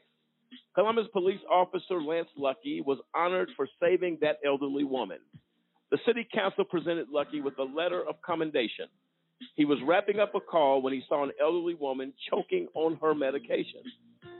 Lucky jumped into action once he realized what was happening. He performed the Heimlich maneuver to save the unidentified lady's life. Being attentive, he was already on a call, being attended to to see her flagging him down. To see her inside of a house flagging him down, this shows he was observant. So not only was he doing his job, but he was being observant at the same time. Being at the right place at the right time and doing the right thing is absolutely awesome. That's what we want from all of our officers, said Columbus Police Chief Fred Shelton. Lucky has been with the department for about 15 years. And this is what we talked about, uh, uh, ladies and gentlemen, a week ago. Having a conscience and a state of mind to observe your surroundings as an officer. Because danger can strike at any time. That the life of this elderly woman was saved as a result of the actions by Officer Lucky. And for Officer Lucky, we thank you so very much. We honor you on this show. Thank you for your heroic act in saving a life and honoring the badge and being one of our heroes as well. Samson, you have one as well. Please share it. Uh, absolutely. So, uh, an NYPD officer, Ronald Kennedy, was praised by his bosses for quickly uh, thinking about how to make a makeshift, um, basically bandage uh, for a stab victim that was reported on uh, July 7th. It said a 28 year old man had been stabbed in the torso. Immediately, uh, Officer Kennedy jumped into action and said, "Go get me a, a bag of potato chips right now." And you hear uh, when you hear that, it, it's it gets to be a little bit crazy. But he he emptied he emptied out the bag of potato chips, immediately put it over the victim's wound, taped it shut, and basically held it there, reassuring the victim. He's like, you know, I know, I know just relax, we've got you. He held it there and uh, stayed there with the young man until the paramedics arrived. Once the paramedics arrived, it says they immediately uh, removed um, his makeshift bandage, applied gauze, and while uh, the paramedics treated him, the uh, the officer kept saying, "Keep breathing, bro. Keep breathing." He he basically uh, the young man was in critical but stable condition as of Sunday, and officers actually arrested um, the person that stabbed him on a, on counts of attempted murder. But the, it just goes to show you that he his quick thinking, his you know discretion to act on behalf of another human life, you know, it saved this young man. It saved him because he it shows here that it, he had a collapsed lung. He'd actually like gone into respiratory failure, mm-hmm. and because of a bag of potato chips, a willing officer, and some tape, this young man's alive today. Well, and that's what you call when they on, when they are there to serve and to protect. These officers are the examples of that. Thank you, officers, for your service and for what you do every day. We appreciate that here on AJC Radio. And that'll be posted on our website, uh, the stories that took place there. Um, and it's important that that's done. Right now, I'm honored to bring our final guest for our final segment of the show, Michael Avery. Um, he is a writer and professor and an attorney. Uh, and I'll tell you what, uh, he speaks about uh, accountability with police officers, uh, misconduct of officers. We're going to get his perspective on what we've discussed on the show tonight thus far. Uh, and man, the time has gone quickly, uh, but we are very, very honored uh, to have Mr. Avery with us. Mr. Avery, are you with us? I am. Thank you very much. And thank you, sir, for joining us tonight uh, out of your schedule. We appreciate it so very much. Not sure how much of the show you've heard tonight, um, but we were discussing a few things in police accountability and protective orders, uh, casualties of failure to act, if you will, by officers in regards to uh, people dying uh, as a result of kind of officers kind of looking the other way, judges not granting temporary restraining orders to, and I would think a temporary restraining order is there to to really uh, look into what exactly is going on. Your thoughts, Mr. Avery, as we get into this dialogue. Well, I haven't uh, I haven't been able to hear any of the shows so far, but uh, okay. Uh, so I'm not sure what context you're speaking about temporary restraining orders in, but uh, across the board, temporary restraining orders are usually difficult to get. You have to show a, an emergency type situation, and you also have to show that you have a very strong case behind it. Well, uh, this particular case that we talked about uh, is where a temporary restraining order actually was granted by a judge. Um, and the attorney of this young lady, uh, Miss Jenkins, came on the show a little bit ago um, and spoke about it that he, he basically violated an order, the temporary restraining order at the district attorney's office uh, locally as she was filling paperwork out. Uh, so it was one of those things that, that needed to be looked at. Um, and they ignored it. Did this is the third attempt that they've made in order to do that. Um, and uh, so when it was time for that, go ahead, Mr. Avery.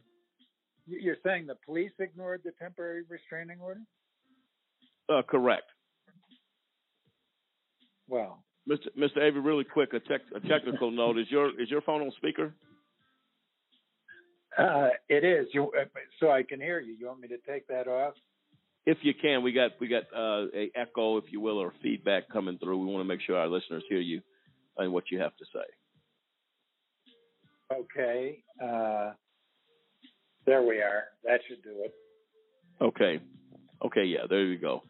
Uh, so what happened in this case, uh, Mr. Avery, the, the lady, the gentleman, had, Mr. Gainer, had gone to her job. I believe it was twice. Had gone to her job, kind of, you know, you know, people's kind of, it's kind of like a predator lurking as they hunt. Uh, that's the kind of behavior he had. Said something to her. She walked the opposite way. So this is at her work, uh, at work, at her place of employment. Uh, she went and filed a complaint initially. They denied the temporary order initially. Then he did it again, filed the uh, complaint again. They granted the temporary order.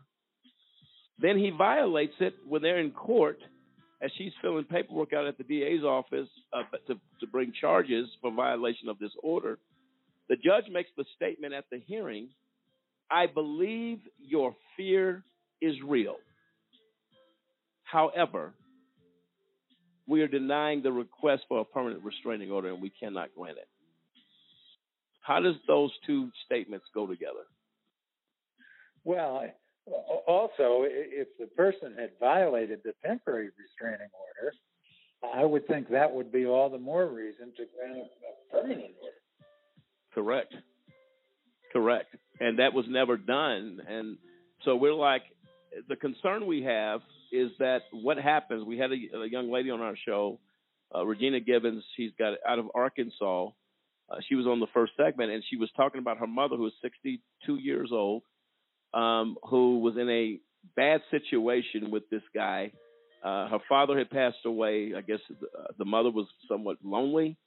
Uh, there are all type of applications out there to hook up and to get to know each other or to date or do whatever, especially for you know people over 55, 50, whatever. Um, but the guy became a major abuser.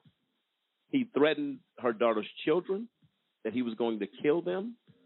He lined them up, all their pictures up, and shot at those pictures and said, That's what I'm going to do to all of them. She repeatedly went to law enforcement asking them for help. Nothing was done. Uh, they were in a rural Well, area. Lamont- Yes. This is a this is a, a a very common problem, which we see across the country.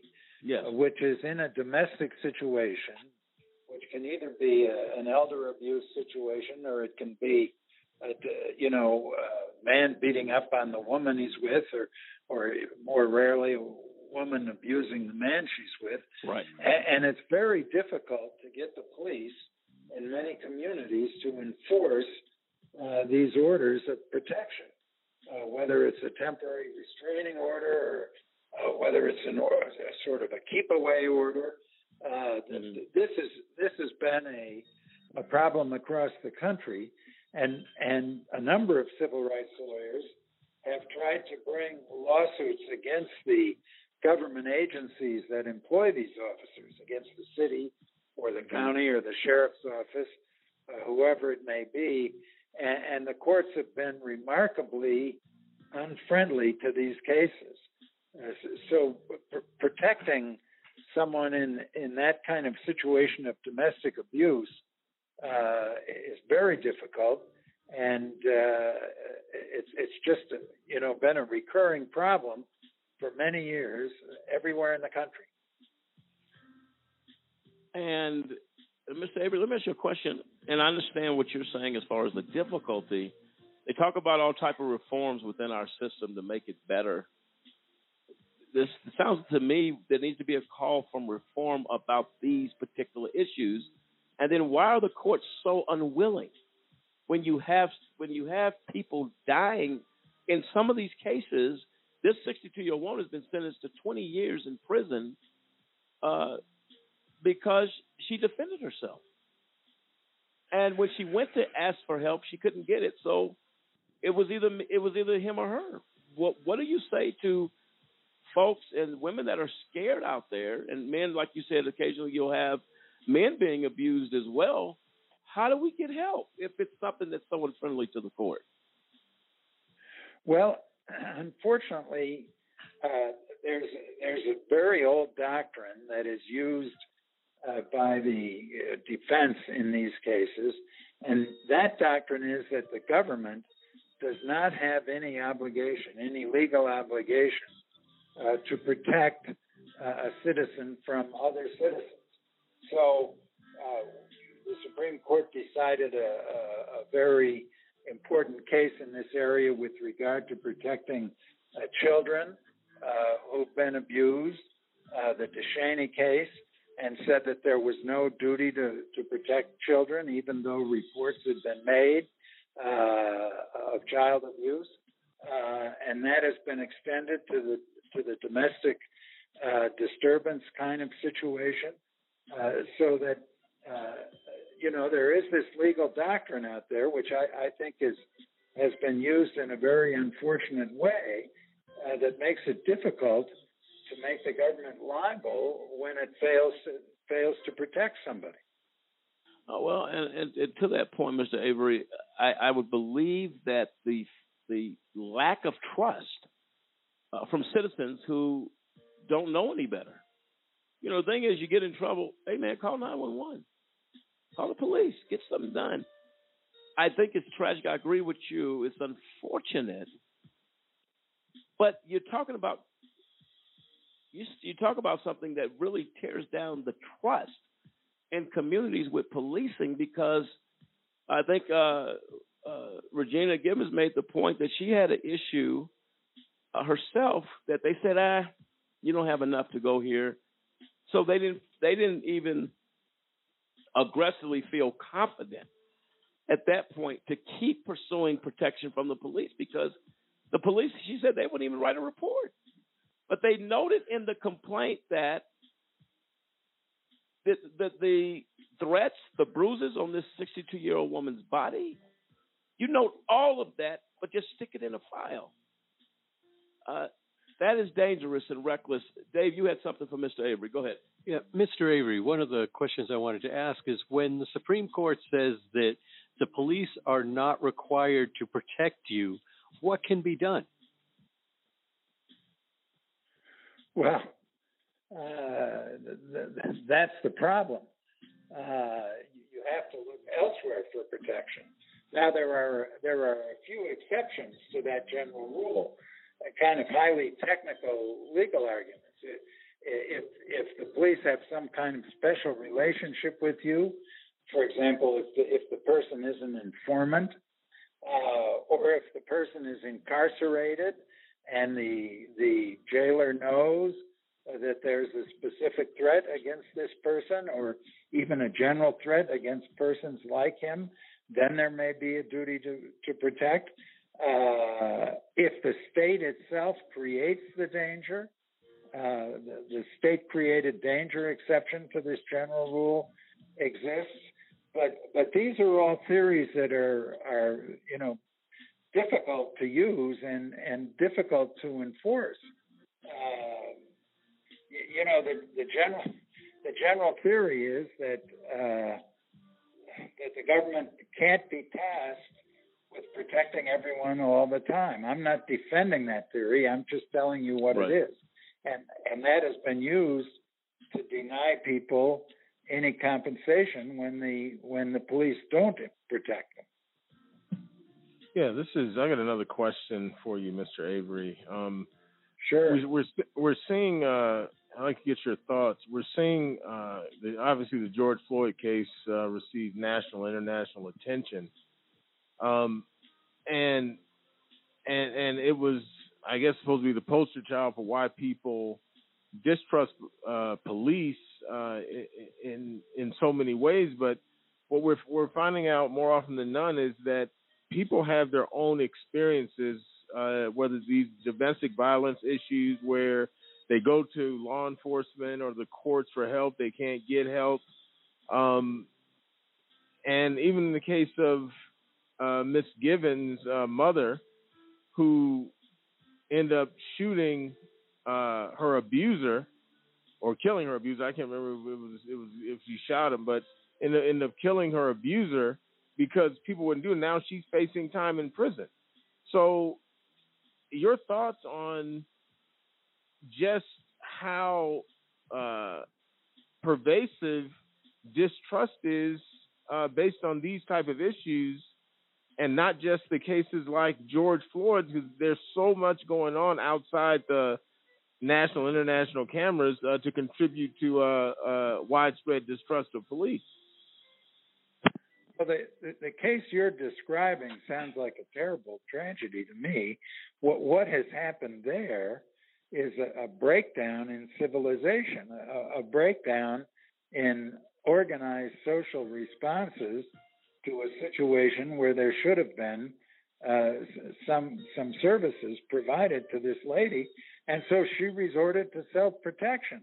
I mean, just taking what you said is true. I don't actually know Right. the facts, but but if we force people to, uh, you know, go to the extreme of using violence to protect themselves, uh, that's a breakdown in our social order. That, that's a breakdown in the social contract.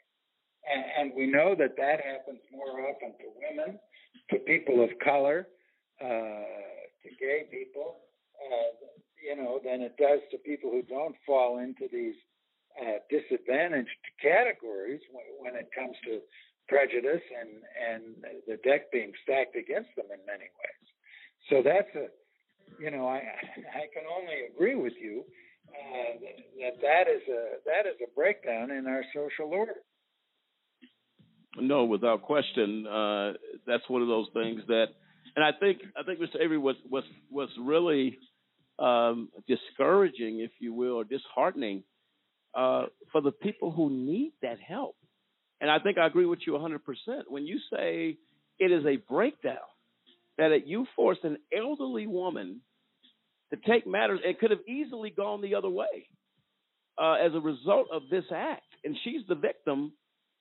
She could be the one that was killed. Then what do you do with the family and the the daughter, Miss Gibbons, who is so heartbroken as a result of what's happened? Uh, it is very, very uh, disheartening. And like you said, Well- it happens. Go ahead, Mr. Avery. You know, uh, w- one of the things I've been thinking about so much lately is that uh, Americans have always uh, prided themselves on a certain kind of rugged individualism uh, and an ability to, to make their own way. But but given the, the social problems we have right now, and, and I mean COVID is a perfect example of this. Uh, we're now living in a world where where that kind of rugged individualism needs to be replaced by by a more socially conscious effort to to work on things together and to you know to have regard for other human beings uh, Yes. you know something as simple as wearing a mask for example uh Yes. sh- shouldn't be uh, some kind of symbol of liberty to, to toss your mask away it should be a symbol of social cooperation uh, to to try to work with other people to solve our problems. And I, Yes. I think we need a realignment in this country uh, of the way of the way we think about social responsibility on the one hand and individualism on the other. Well, I agree with you uh, 100% on that. It's, I think what happens is government, when government tries to force something down people's throat, uh, if a private business says, "Well, we need you to wear a mask," or uh, or uh, people typically don't have a problem with that, especially once uh, the government has done their job to inform uh, the inform the public. Uh, one of the major issues, obviously, mask wearing is a more passive type of issue, but the government has seemed to become more aggressive in even mandating that somebody does something with their body in the form of a vaccine or medication or something along those lines. And that becomes a little hard for a lot of people to really deal with. And I, I kind of take it akin. They'll you you always hear the statement from the abortion people, uh, abortion uh, rights activists who say you can't tell a woman what to do with her body. But then conversely, you see this uh, different attitude towards people taking uh, or trying to force people to take vaccines. Well, there are always consequences to medication. Uh, there are consequences, and unfortunately, there there are there are situations in, in this world. People get sick, people die. Uh, some people will die from the medication. So you're asking people to risk uh, certain things socially. Uh, people, I think, will come together and work together. If you just can't uh, for, uh, force uh, government uh, to kind of force force the issue, really causes people to uh, kind of backtrack. And then this is an emergency use vaccine. It hasn't even been approved by the FDA, so those type of issues contribute to a lot of uh, pushback on, on what you're talking about. Your thoughts, Mr. Avery, on Well, that? I, you know, you're you're obviously correct in the way you're describing what's happened. Uh, the normative question is is a different one. S- somehow, this particular issue has gotten politicized in a way that I think is unfortunate. I mean, we we do accept mandatory vaccination in a variety of other contexts, and we accept uh, well, many of us accept anyway the need for people to wear a helmet when they're riding a motorcycle. You know, there's all kinds of things like that uh, that we're already doing, uh, but but somehow this this thing here got uh, politicized in a way that makes it very difficult for people to come together and talk about what's in their mutual interest. Exactly right. No, and I agree with that, Mr. Avery. And I think overall, uh, if I'm hearing you correctly, uh, the pandemic simply is one portion of where you see social unrest. It leaks Yes. into it leaks into uh, what we're talking about tonight, with with people feeling like I can't call the police, or is a judge going to grant me a restraining order, or if I've moved and relocated because I need to protect my children. Uh, and I agree with you on that. We there has to be an overall social uh, uh, revolution, if you will, a social uh, healing, if you will, that needs to happen. That we consider this el- people like this elderly woman, uh, uh, Regina uh, Gibbons' mother, who was forced in a situation, as you alluded to, to protect herself. A elderly lady Yeah. to protect herself, and said, "Look, I'll go live with you if you will quit threatening my children." Because you're saying you're going to kill my children. Well, that's the love of a mother. I, I don't want my daughter hurt. I don't want my grandchildren hurt. And I agree with you on that. That this country is in a that we lack human decency, human compassion. We've left that a long time ago. Uh, and I, I think the point you make with that, man, we need an overhaul in our social system. Social system. You got people getting shot at Walmart because they don't have a mask on. Guy left out and said, "Look, I'm not happy today. I've been locked up a year and a half. I'm going back with my gun. I'm going to kill the security guard. I'm going to kill the the the, uh, the cashier." I agree with you. I think it's a point well made, uh, Mr. Avery. And and let me get your closing thoughts. We're on our way on, against the clock. I hope we can get you back on when you have more time.